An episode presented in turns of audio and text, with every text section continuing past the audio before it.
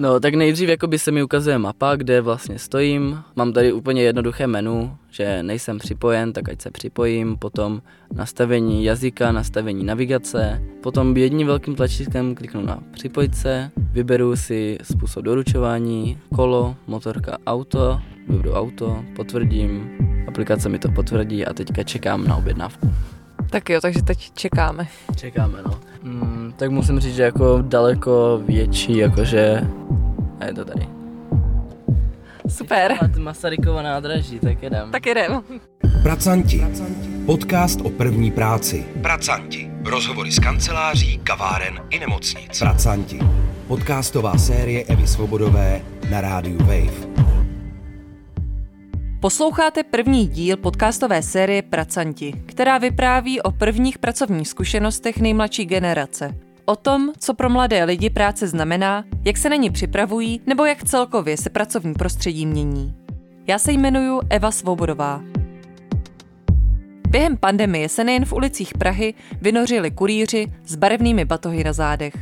Se svými zákazníky se propojují pomocí aplikace. Jsou honorováni za jednotlivou zakázku. Tím se stávají součástí tzv. gig economy, o které můžeme v češtině mluvit možná jako o zakázkové ekonomice. Jak vypadá samotná práce kurýra v pražských nebo brněnských ulicích? Čeká nás celková proměna způsobu zaměstnávání? Máme se toho obávat? Nebo to může naopak přinést nějaké výhody? A co gig economy vlastně znamená? No, gig economy je termín, který se vžil v tom eh, anglicko mluvícím prostředí a vlastně je odvozený od toho, jak se říká vlastně tomu, co dělají jakoby muzikanti, tomu jednomu vystoupení, tak to je v té angličtině ten gig. Jak popsat, co to vlastně je ta gig economy?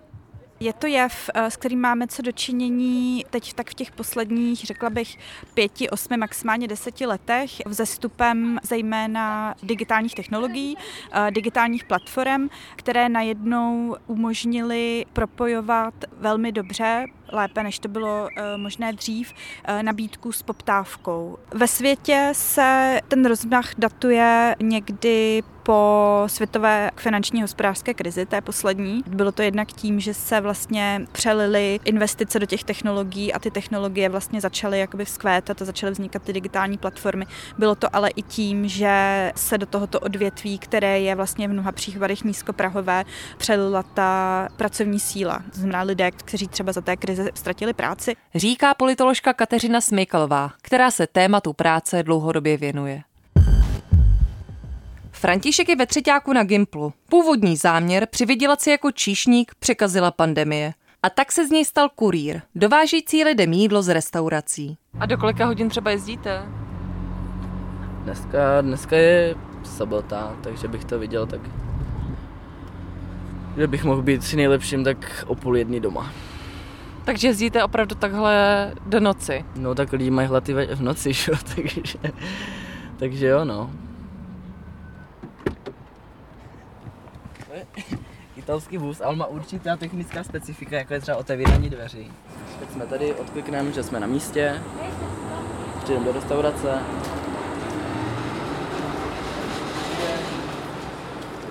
Jméno Viktorie. Cestou si odklikneme jakože vyzvednout objednávku a přesměruje nás to na uh, dá nám to adresu, kam máme s tím, s tou objednávkou dojet. Pojedeme uh, k fakultní nemocnici Vinohrady. Co říkají na tuhle vaši brigádu vaši rodiče? To je velice zajímavý jako fenomén, když tak jako, co na to říkají rodiče, protože moji rodiče, stejně třeba jako rodiče toho mého kamaráda, který mu jsem dohodil, tak oni jako nejsou, taky on není z Prahy, takže tam on si jako neobjednává to jídlo, nebo u nich doma to není zvykem objednávat si ho takhle přes aplikaci a oni nechápali, jak může tímhle s tím někdo vydělávat. Jo, že jako, že Ježíš Maria, teď musíš přece počítat ten benzín a jako, a kolik ti za to dají, a to není dost, nebo prostě, že spousta těch rodičů, jelikož mají nějakou práci, která je úplně jinak třeba platově hodnocena, že jo, nebo uh, funguje úplně jinak než tohle, tak um, to nechápali a odrazovali mě od toho teda, pravdě, abych šel dělat něco jiného. takže věřím, že to bude jako ve spoustě domácnostech takhle a naopak, nebo můžou být úplně podporující, já fakt nevím. A další, jo, jako když se na to soustředí, tak tady je hrozně moc kurýrů po celé Praze, jo, že večer jezdí to vlastně jenom s kurýrama nebo s taxikářema. Nemáte nikdy chuť na to jídlo? Ze všech těch jídel tak nejvíc voní pizza, že jo? Protože ona není v žádném uzavřeném obalu, ona je jenom jako v krabici. Hmm. Takže to vždycky úplně rozvoní to auto. A jako jo, ale proto zásada správného kurýra jídla je to, že do práce chodí vždycky na jedený, aby neměl potřebu uždivovat. Dobrý den, tady váš kurýr, jsem se domem. Už se vám někdy stalo, že si někdo pro to jídlo nepřišel? To je jakoby... Všichni říkají, že se jim to stalo, ale já pochybuju, protože mě se to třeba jako nikdy nestalo. Že to je taková jako legenda, že jo, měl jsem večeři zadarmo, ale podle mě se to nestane. Že ten systém je nastavený tak, že to vy to za každou cenu to musíte doručit. Jo, prostě, že když ten člověk nebere telefon, tak prostě zavoláte na podporu, ty to začnou řešit, začne se hledat nějaká jiná cesta, jak mu to předat, nebo jo, že to prostě nejde, aby se jako, aby vám zůstalo jídlo. Ale říká se, že se to děje, ale pochybuji. Dobrý den, na A co vás na tom baví, nebo je něco, co vám vlastně přináší potěšení? Tak mě jako osobně baví řízení aut, baví mě moje auto, takže jako to si užívám, že ho můžu řídit a jsem za to placený. A taky je někdy fajn jako sledovat lidské příběhy, které se s tím pojí. Ať už to jsou nějak jako třeba příklad vezu a jídlo manželům, hádají se, tam hádají na ulici, tak jako zase odjedu a to jako nesleduju to přímo, že bych si jako udělal popcorn a díval se, jak se hádají, ale je to jako zajímavé sledovat, že takovéhle věci se dějou a vy prostě tam jenom dovezete jídlo a, a jste toho součást. Dokážete si představit, že byste to dělal jako svůj hlavní pracovní poměr, nebo že byste se tím prostě živil, že byste nebyl ten student, který to má jako brigádu, který já se předpokládám, že ještě s rodičema, ale musel by jezdit eh, prostě několik dní v týdnu? Bavilo by vás to ještě?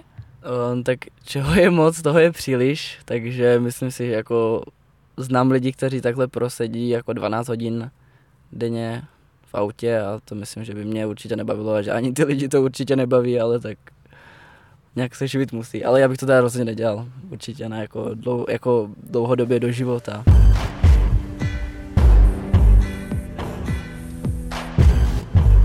Filip pochází z Brna. Jeho příběh je přesně opačný.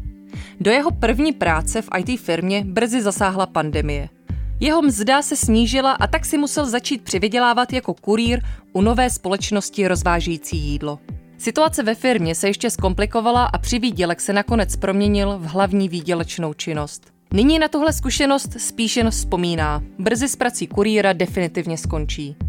Jaké to je živit se jako kurýr živnostník? Jak to dlouho trvalo? To znamená, když jste si řekl, eh, začnu jezdit eh, s touto kurýrní službou, jak dlouho trvalo, než jste prostě začal a co jste pro to musel udělat?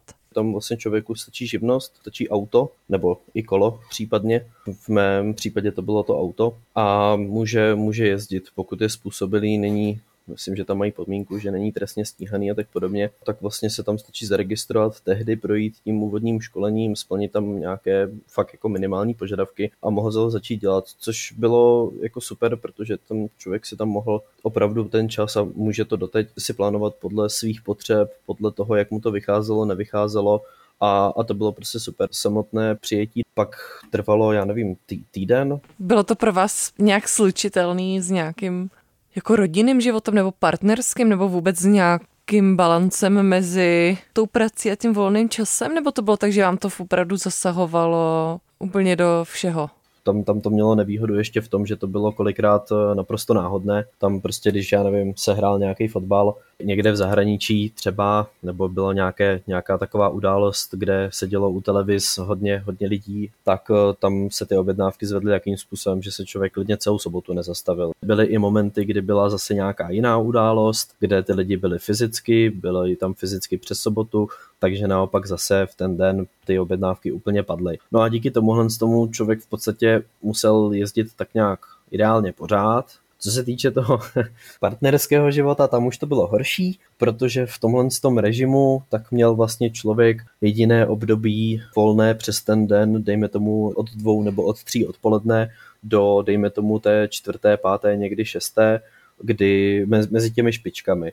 Ten volný čas, když jsem, když jsem třeba končil, tak dejme tomu, že jsem to zabalil v 10 večer, co chcete v 10 večer dělat. No. Co se týče teda ještě koníčků, tak eh, já jsem to měl trochu nešťastně, že těch pár, kterých mi z dob střední školy zbylo a které, které jsem chtěl provozovat nadále, tak byly všechny vázané na víkend, na sobotu nebo neděli. Výlučně jako kurýr se Filip živil půl roku.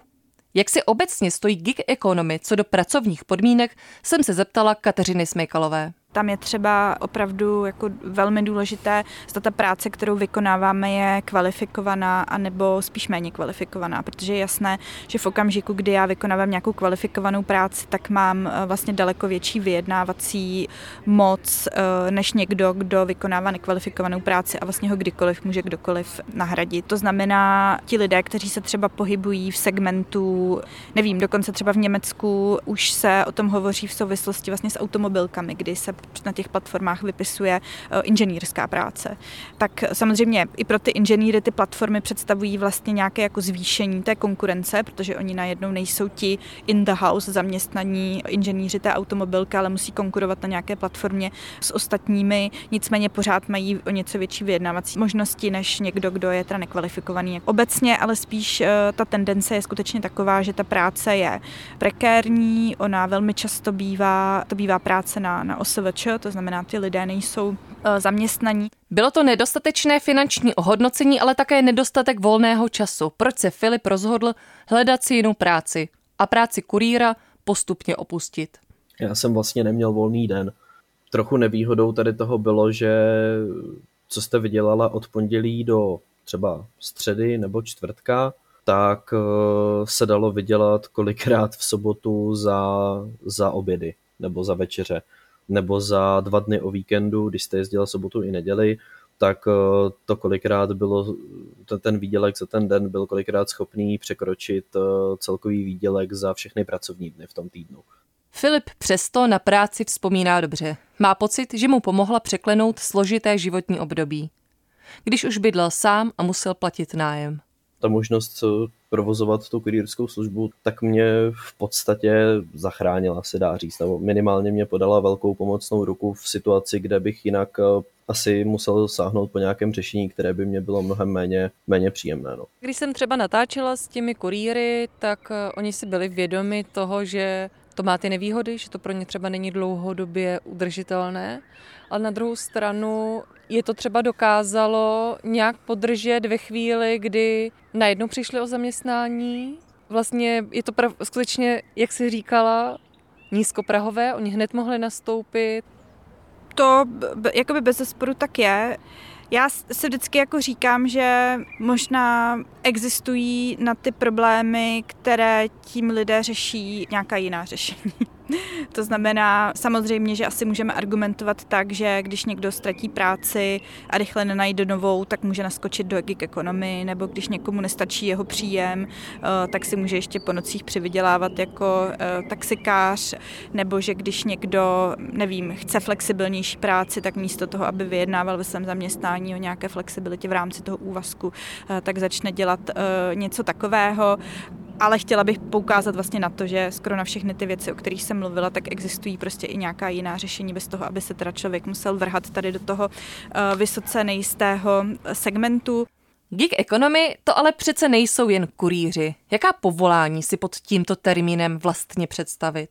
A mně vždycky přijde užitečné si tu gig economy rozdělit na takové dvě oblasti a potom možná každou z nich ještě na dvě další, takže dohromady na čtyři. To základní dělení eh, podle mě probíhá mezi tím, jestli eh, na těch digitálních platformách se zprostředkovává práce, která je nějak vázaná na nějaké konkrétní fyzické místo a nedá se dělat od nikud od jinut. To by byl právě příklad těch eh, poslíčků, služeb, ale třeba i uklízení, hlídání dětí, ale konec konců třeba i online nákupů. A tam ještě mezi těmito činnostmi, které mají nějaké to fyzické určení, tak bychom mohli rozlišovat mezi pracemi, které jsou eh, více či méně kvalifikované. A stejně tak můžeme rozlišovat na více a méně kvalifikované u těch zbývajících prací. A to jsou vlastně práce, které eh, nejsou nějak vázané na žádné konkrétní místo, takže k ním člověk opravdu potřebuje jenom ten počítač a může je vlastně vykonávat odkudkoliv. A tam vlastně je hodně velký rozdíl mezi tím, jestli mluvíme o kvalifikovanějších či méně kvalifikovaných úkolech, protože ty méně kvalifikované to je skutečně nějaké jako klikání nebo popisky fotek a tak dále a tam uh, dochází třeba k velkému globálnímu dumpingu, protože to je skutečně něco, co může dělat kdokoliv odkudkoliv. Nacházíme tam ale i kvalifikovanější práce typu třeba skládání nějakých jinglů, uh, marketingových prací a tak podobně.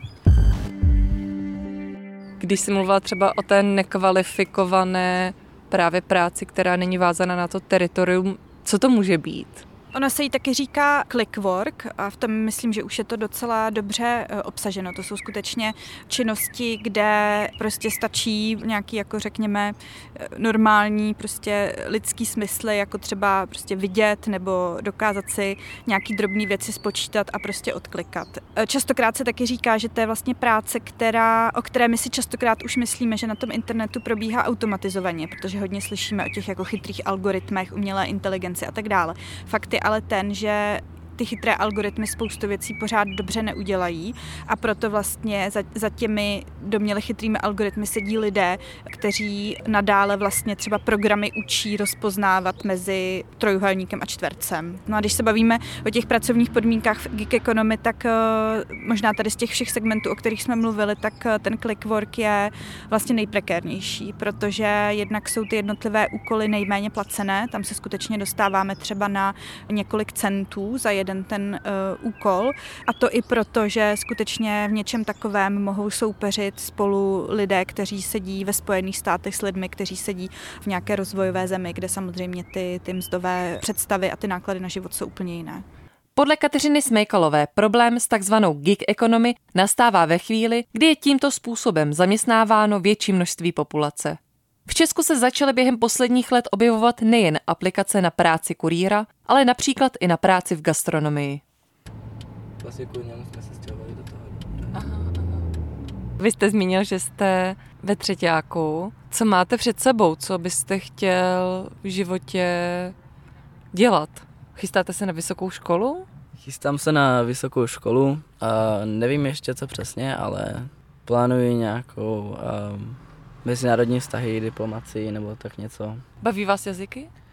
Baví mě jazyky. A jaké jazyky se učíte? Tak já jakoby uh, umím anglicky, umím francouzsky a rád bych se do budoucna nějak jako posunul třeba v ruštině nebo v italštině. Aha, fajn. A hodí se vám ty jazyky? Při této práci? Při této práci nemůžu říct, že by se mi hodili, že by jako mi pomohli, ale je třeba fajn uh, v Popraze je síť restaurací a tam například pracují jako francouzsky hovořící lidé tak s ním asi jako popovídám, jako prohodím slovo francouzsky, tak mě tak jako potěší, že ta moje francouzština není na nic, že si ji můžu takhle použít v Praze.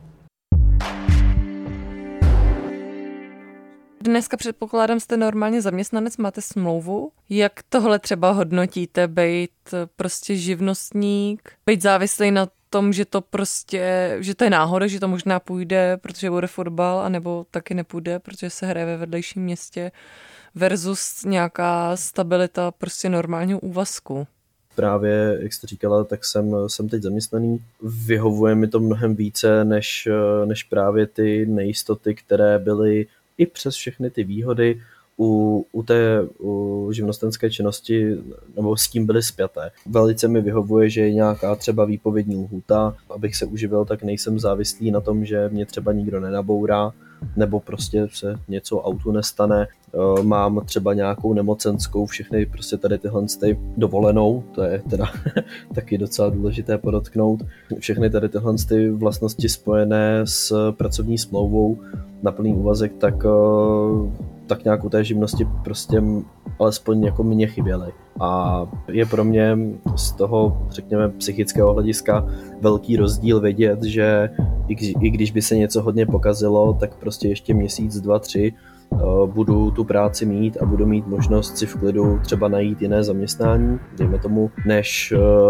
celou dobu vlastně žít a fungovat na tom, že zítra lusknutím prstu se může něco stát a najednou vlastně kompletně přijdu o příjem. Poslouchali jste první díl podcastové série Pracanti, ve které vám přinášíme nejen příběhy mladých lidí, ale také pohledy odborníků. Na webu Rádia Wave i v podcastových aplikacích si můžete pustit celý rozhovor s politoložkou Kateřinou Smejkalovou. A jaké jsou vaše pracovní zkušenosti? Napište nám na sociální sítě Rádia Wave. Pracanti. Jak může vypadat první práce? Pracanti. Rozhovory z kanceláří, kaváren i nemocnic. Pracanti. Podcastová série Evy Svobodové na rádiu Wave. Pracanty najdeš na webu wave.cz lomeno pracanti, v mobilní aplikaci Můj rozhlas a v dalších podcastových aplikacích.